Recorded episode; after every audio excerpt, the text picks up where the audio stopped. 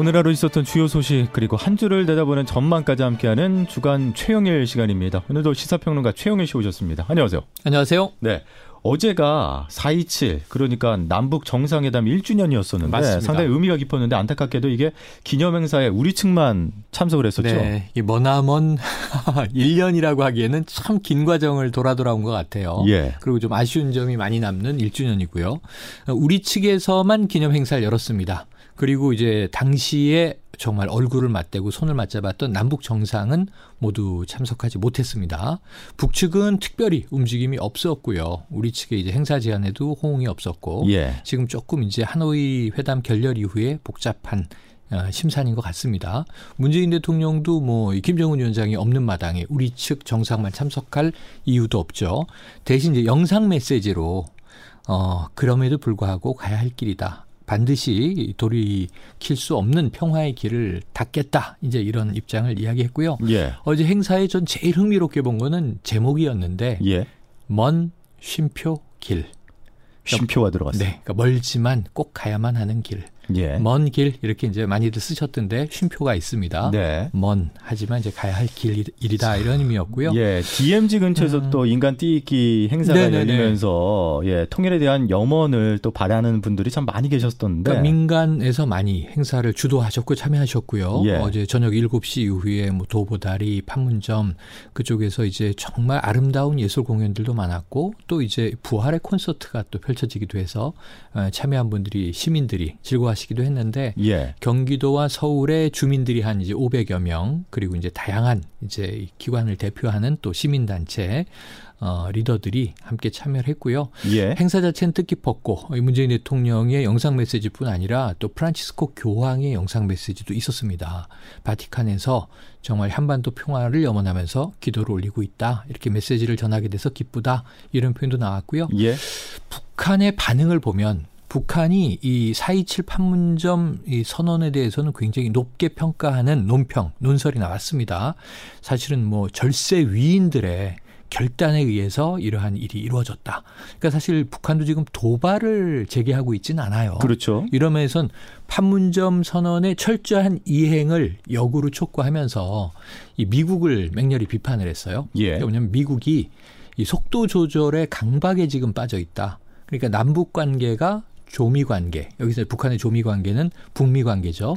북미 관계 속도보다 남북 관계가 빨리 가서는 안 된다는 미국의 이 압박 때문에 지금 남북 경협, 이나 협력들이 속도를 못 내고 있는 것이다라고 이제 미국 쪽의 책임을 크게 돌리기도 했습니다. 예.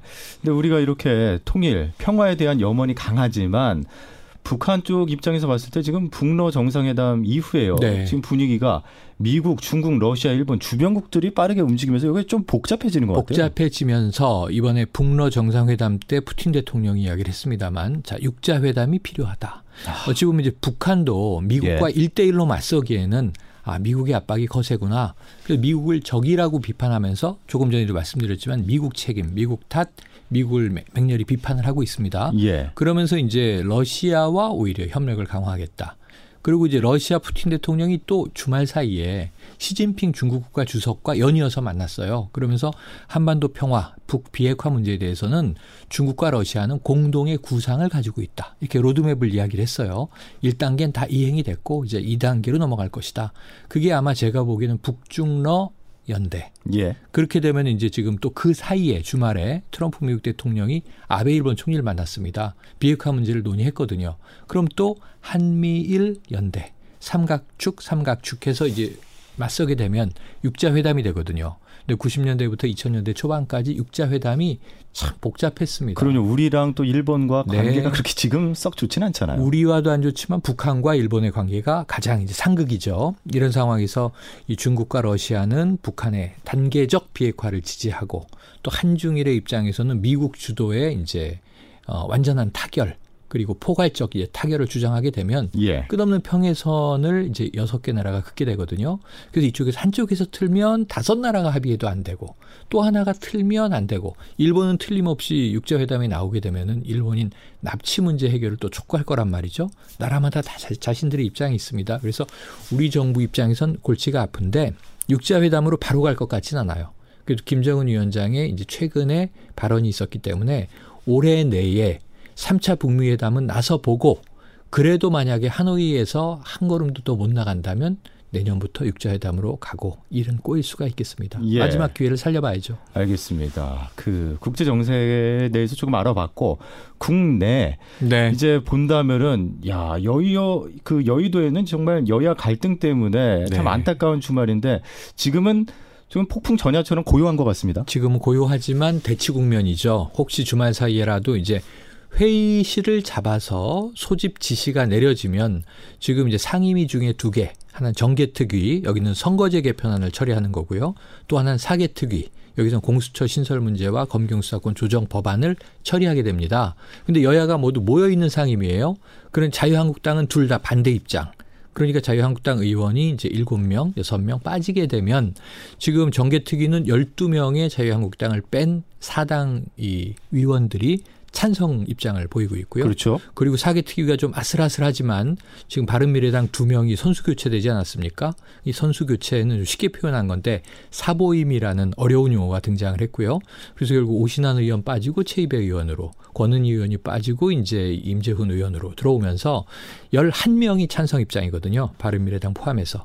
그래서 이제 이 특위들이 모여서 법안을 패스트 트랙에 올리기로 한다라고 의결을 해야 돼요. 예. 근데 이걸 지금 자유한국당이 지금 회의장, 로텐더홀 또 이제 의안과 앞을 이제 그동안 막아섰고 지금도 물리적인 대치 국면은 계속되고 있기 때문에 내일 월요일이 되면 어디서 과연 이 두 특위가 모여서 이 법안 처리를 패스트 트랙에 올리는 겁니다. 처리라고 하는 것이 어, 이것을 처리하게 될 것인가 지금 예. 관건입니다. 오늘 밤 사이에라도 일은 벌어질 수 있습니다. 어, 어쨌든 지금 나온 상황들을 종합해 보면 일단 오늘은 열지 않겠다 이런 말들이 네, 나오고 있는데 맞습니다. 조금 더 지켜봐야 되겠고 그 오늘 눈길을 끌었던 뉴스 중에 하나가요. 장애인 등급 폐지가 예고가 되는데 아, 이게 네네. 어떻게 바뀐다는 겁니까? 그러니까 내일부로 장애의 등급이 폐지가 됩니다. 뭐 우리가 지적 장애라든가 신체 장애라든가 장애 등급하면은 1급부터 6급까지 등급이 6개로 나뉘어 있습니다. 예. 보통 이제 1급, 2급, 3급은 좀 중한 이제 중증이고요.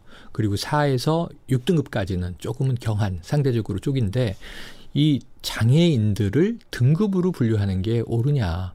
1급 장애, 뭐 6급 장애 이렇게 불러왔단 말이죠. 그래서 등급제가 인권 문제 차원에서 폐지되고 예. 장애 등급이라고 부르지 않고 장애 정도라고 부르게 됩니다. 4월 20일 그 장애인의 날때 네. 장애인분들도 등급제는 반드시 폐지가 어, 돼야 그거는 된다. 장애인분들이 그동안 오래 주장해 온 것이 이제 관철된 것이죠. 예. 그러면서 이 심한 정도와 이 약한 정도.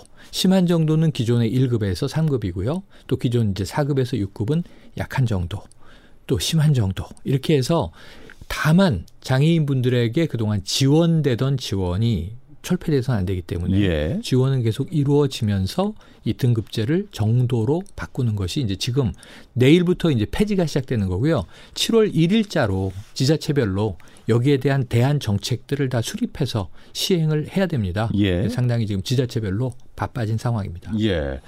아, 그리고 사회 이슈 중에 하나가 더 봐야 될 게 지금 한강변에서 텐트 관련 수칙을 어기고 네. 불법이 횡행해서 몸살을 앓고 있다고 하는데 어떤 상황일까요? 그러니까 이 한강변에 요즘 날씨가 좋으니까 예. 강변에 나가서 하루 혹 반나절을 보내시는데 텐트가 필수입니다. 이게 왜냐하면 낮에 햇볕도 가리고 직사광선. 네, 서늘하게 누워서 뭐 간식도 먹고 책도 읽고 이제 이야기도 나고 가족끼리 좋은 시간 보낼 수 있고 전 텐트 치는 게 너무 좋은데 예. 문제는 텐트 때문에 쓰레기가 많이 급증했어요. 텐트를 와서 치시든 빌려서 치시든 치신 이 분들이 쓰레기를 많이 버리고 가서 10% 정도 쓰레기가 늘다 보니까 서울시가 이제 고육지책을 낸 겁니다.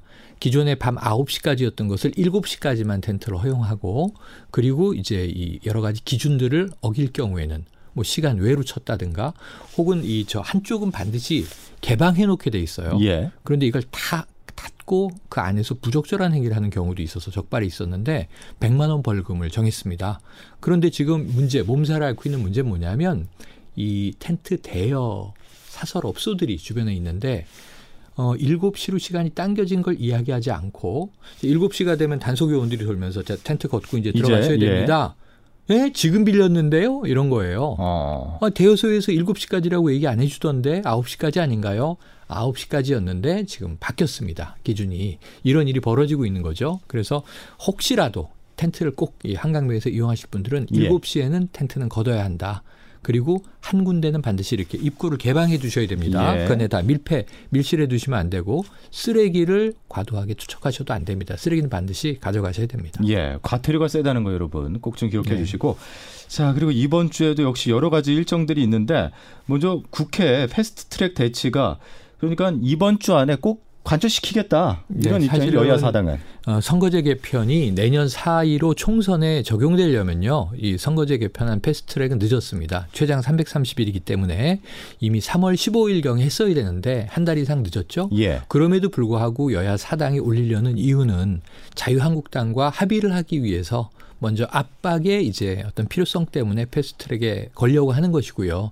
그 다음에는 여야 모두가 합의해야 됩니다. 선거제 개편이 뭐 제1야당 반대를 하는 가운데 이제 처리된 경우는 없거든요. 단 한 번도 없었죠. 이거를 자유한국당도 알아요. 아는데 패스트트랙 자체가 너무 중요한 게 아니라 총선을 향한 어찌 보면 제1야당의 존재감 과시다. 그래서 어제 이제 날씨 좋은데 광화문에서는 2차로 문재인 정부 규탄 규탄 대회도 이제 연 것이고요. 예. 뭐 지난주는 3만 명, 어제는 5만 명 이렇게 이제 자유한국당 주최 측 추산으로 발표했는데 자 여기서 조금 정쟁에서 물러서서 패스트트랙에 올리던 올리지 않고 여야가 합의해서 합의된 내용으로 개정을 해서 처리를 하시든 좀 이런 부분에 있어서는 아까 이 국제 정세의 엄중성도 말씀을 드렸는데 예. 국회가 너무 정쟁에 매몰돼 있다. 총선 전쟁을 너무 빨리 시작했다. 지금 4월 국회 다 갔거든요. 아무 일도 안 했습니다. 5월 임시국회도 아무 일도 안 할 것인가? 좀 국민들 보기에 부끄럽지 않은가 이런 그러니까요. 말씀을 드리고 싶습니다. 동물 국회 아니면 식물 국회가 이게 두 개밖에 없어요. 인간 국회가 돼야 되는데 말이죠. 예. 네. 좀 기대를 해보겠고 미세먼지 범금 그 범국가 기구도 내일 출범을 하게 되죠. 네, 이게 국가 기후 환경 기구가 내일 이제 어 기, 기후 환경 회의 예, 국가기후환경회의 반기문 위원장이 문재인 대통령의 이제 제안을 수락을 해서 내일 10시에 프라센터에서 출범을 합니다. 예. 각계각층의 42명의 위원이 선정돼 있고요. 7명의 시민위원도 들어가 있습니다. 그래서 미세먼지를 해결하는데 지금 추경 예산도 2.2조 정도가 잡혀 있는데 말이죠. 어, 과연 어떻게 방안을 낼 것인가. 또 이게 범국가기구라고 아까 말씀하셨기 때문에 예. 국가기후환경회의가 아마 중국과의 협상이라든가 다양한 문제도 풀어갈 것으로 보여져서 예. 기대가 큽니다. 끝 내일 마스터 플랜이 예. 나오겠죠. 끝으로 5월 1일이 노동절이잖아요. 노동절이죠. 예. 근로자의 날 이렇게 부르고 노동절인데 휴일인데 어, 이 저 인크루트가 조사한 결과를 제가 좀 전에 보니까 다섯 명 중에 두 명, 40%는 출근합니다예요. 근데 이게 위법은 아니에요. 법정 공휴일이 있고 법정 휴일이 있는데 근로기준법상 법정 휴일이라 기업이 필요하면 출근을 시키되 그렇죠. 휴일 근로수당을 주면 불법은 아닌데 회사마다 또 양극화가 있습니다. 쉬는 분들도 계시고 못 쉬는 분들도 계시고 김덕기 앵커는 전 출근할 것 같다는 느낌이 드는데 예. 네, 저도 뭐 그날 방송이 있으면 출근하는 입장입니다만 예. 어, 이런 좀 양극화 없이 쉴 거면 다 쉬고 일할 거면 다 일하자 이런 이야기가 오래 전부터 나오고 있는 현실입니다. 예. 자 노동절 소식까지 최영일 시사평론가였고요. 다음 주에도 다시 건강한 모습으로 뵙겠습니다. 고맙습니다. 고맙습니다.